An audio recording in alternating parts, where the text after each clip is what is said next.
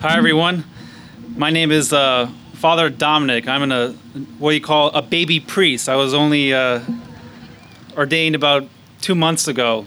Um, oh, thank you. I like. Ah, this is nice.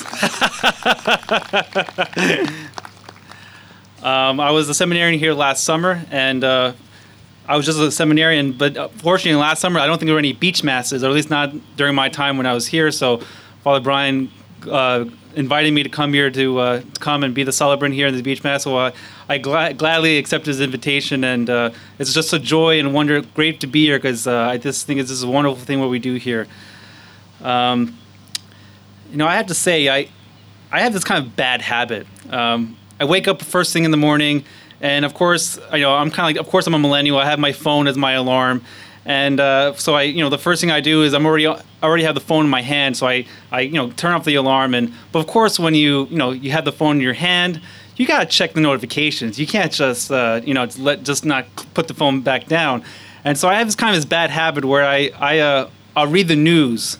So I have like this kind of Google News, whatever thing, and I'll um I'll kind of just you know it's like it's like endless. It just you know you, you keep scrolling, scrolling, scrolling. It's like endless news, news, news, news, and for whatever reason, I you know I I guess it was a Google algorithm, and it kind of got me hooked on this uh, story or this kind of recent controversy over uh, Jeopardy.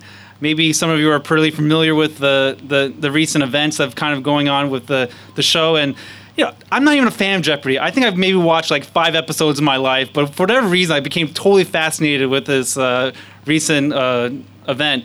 And as we know, Alex Trebek, who was like this icon, he was just, just like you know this great game show host for like I think over 40 years, and uh, just did a fantastic job of kind of being like uh, you know just just an icon of the television. And of course, as we know, he had recently passed away during the COVID pandemic. And of course, they needed to find a replacement. And I think they had all these different characters. They had like I think Aaron Rodgers, he was on the show host once. I think they had LeVar Burton, Anderson Cooper. I mean, they had like all these different celebrities come and uh, show the uh, Jep- you know be a host for Jeopardy to kind of follow Trebek's shoes. And uh, I think what I know, so I'm here. I am like one morning. I'm, I'm, I'm scrolling through and I'm, I'm click. I think you know when you click one article, like you just you just keep getting more of that same story over and over again.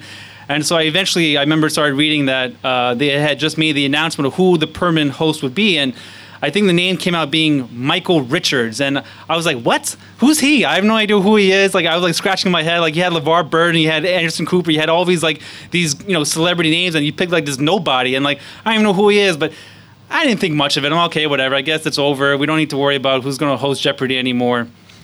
And then again, uh, you know, again, I woke up at 6 a.m. in the morning, picked up my phone, and then I scrolled through my news and I saw Michael Richards steps down as Jeopardy host. I'm like, what? Again? What's going on here? How hard is it to find a game show host for a, for a TV show? And then I saw, I was like, clicked the article and I saw, oh, like, you know, he, you know, they found some recent comments he made in a podcast like 10 years ago. And I was like, oh, here we go. The cancel culture. One more victim among so many other people who has to uh, pay the pay the sacrifice of things they said 10 years ago. But then I read another article and I saw what he actually said. I'm like, oh, that's that's not very appropriate what he said. That's not. I, I, don't. I don't think that's a pretty good thing to say. What he's saying about he just really does kind of very inappropriate things about women, about Haiti, about all these kind of like irreverent jokes. I think he was making on this podcast, and I was like, wow, that's not. That's really that not nice. And and then I realized I didn't even know this myself that he was also the executive producer of Jeopardy. So the guy who was in charge of finding the next host hired himself to be the host. And I said, that's there's something not right about that. There's something really like just really strange. And you know, so for me, I was like, okay, I'm not that shocked that the Twitter mob went after this guy and kind of uh, canceled him. And then I saw that, and then I woke up another morning. I think actually maybe like two days ago, and I saw I woke up, I woke up 6 a.m. and it says Michael Richards now entering to sensitivity training and I was like, okay, I can't, I can't do this anymore. This is like, this is getting like so crazy. And then the line had, I think one of the line had said was that, you know, he's like, he's going through his sensitivity program where he's going to, you know, he apologizes, says all, all the things that you have to say, I guess, you know, uh, to appease the mob. And, uh, and the line that I kind of thought was interesting was that get, just give him a chance to show who he really is. I was like, oh, I thought that's kind of interesting.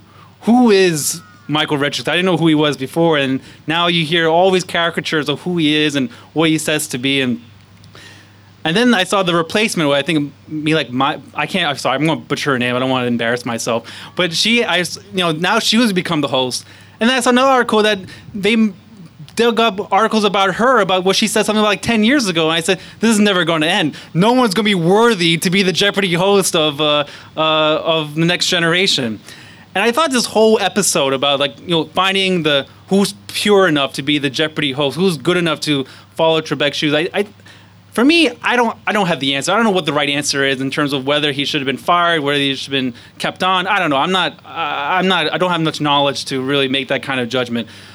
But something I saw in this kind of event, you know, that all this struggle to find you know the the pure actor or the pure show host for a game show. I, I mean, it's kind of silly how how far we had we had to be so pure to, to just to host a Jeopardy show. You mean whatever you said in the last twenty years has to be crystal, you know, clean. You can't have done say anything wrong. And we all know that's kind of ridiculous. Like we've all said things that we we regret. All things we said that you know we shouldn't have said. And um, whether it be in public or in private or in the the boys' locker room or in like you know the bar or whatever, we we all kind of things we regret.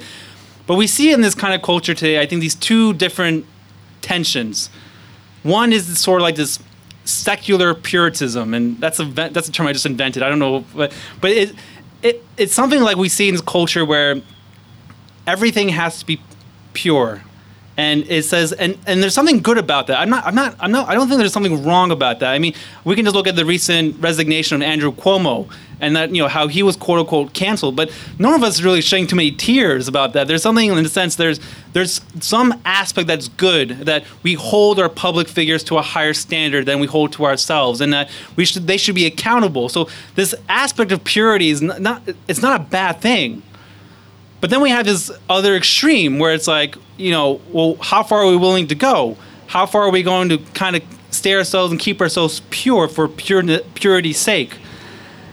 And then we have this other, I think, um, maybe let's say moral code of like this libertarian morality, whereas as long as I not hurting anybody, I'm a good person.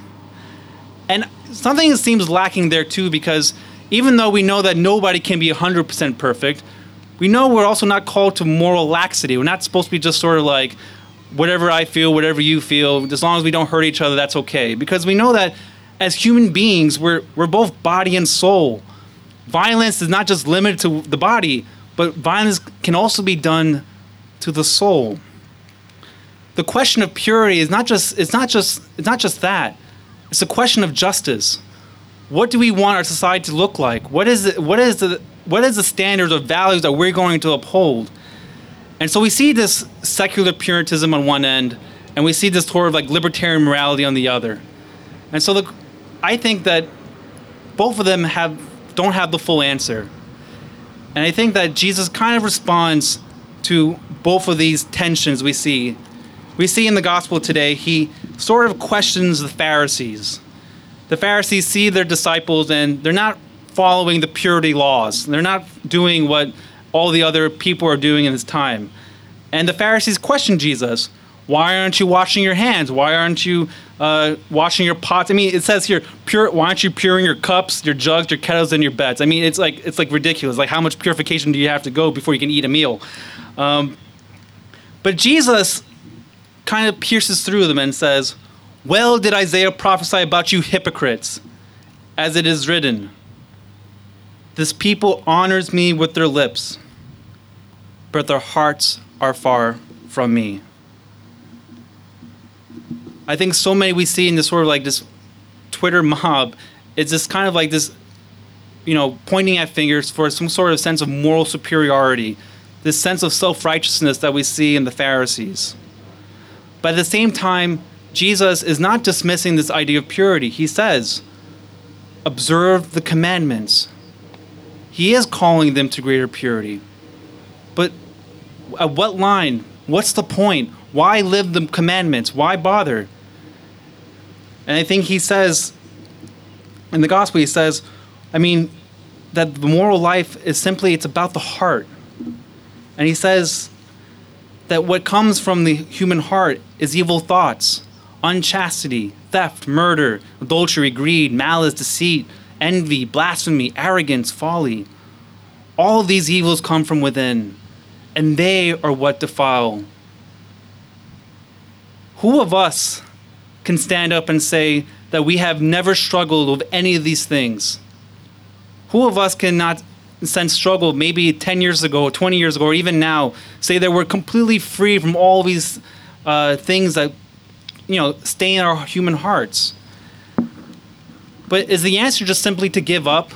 Just say like, well, because no one can follow the law, because we're all hypocrites, well, we just should become, you know, libertarians and just live this sort of like libertarian morality. And Jesus is saying no to that too. We hear in the letter of St. James.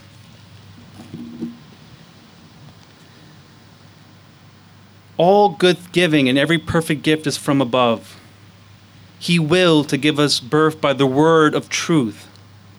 Humbly welcome the word that has been planted in you and is able to save your souls. Be doers of the word and not hearers only. We follow God's commandments not to be self righteous or feel morally superior or be good enough to host Jeopardy. God's commandments, God's law, is about love. And how did Jesus teach us the law?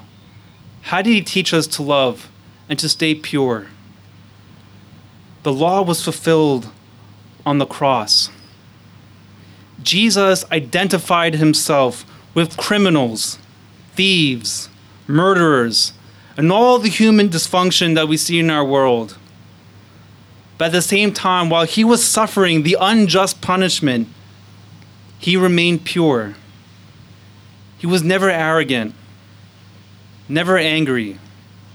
He wasn't being cynical or pointing fingers at the Pharisees during the crucifixion. Rather, Jesus remained pure of heart. It was precisely on the cross when all the human evil that exists within our hearts was revealed. And it was revealed to Christ. All the human dysfunction, all the evil. It was precisely when the evil of the heart was revealed. Jesus revealed his own heart. And he spoke the word Father, forgive them, for they do not know what they are doing. Jesus was revealing that the pure heart is not formed by some following some strict code of ethics or by passing a, a Twitter litmus test. Jesus revealed that the law, the pure heart, is fulfilled in mercy. So, as we come to the Eucharist, is precisely in this sacrament where our hearts encounters the heart of Christ. We come with our struggles, we come with our impurity, we come with all the things that we know we can do better in, that we know we messed up in. But Jesus identifies with us, doesn't want to condemn us, doesn't want to push us to the side or cancel us. Jesus wants to be in our souls. He wants to show us what true love looks like, not to condemn the world but to unite it. We may never be good enough or pure enough to host Jeopardy, but maybe, just maybe, with a spirit of humility, mercy, and compassion, God will purify our hearts and He will invite us to His justice, but more importantly, He will invite us to live in His presence.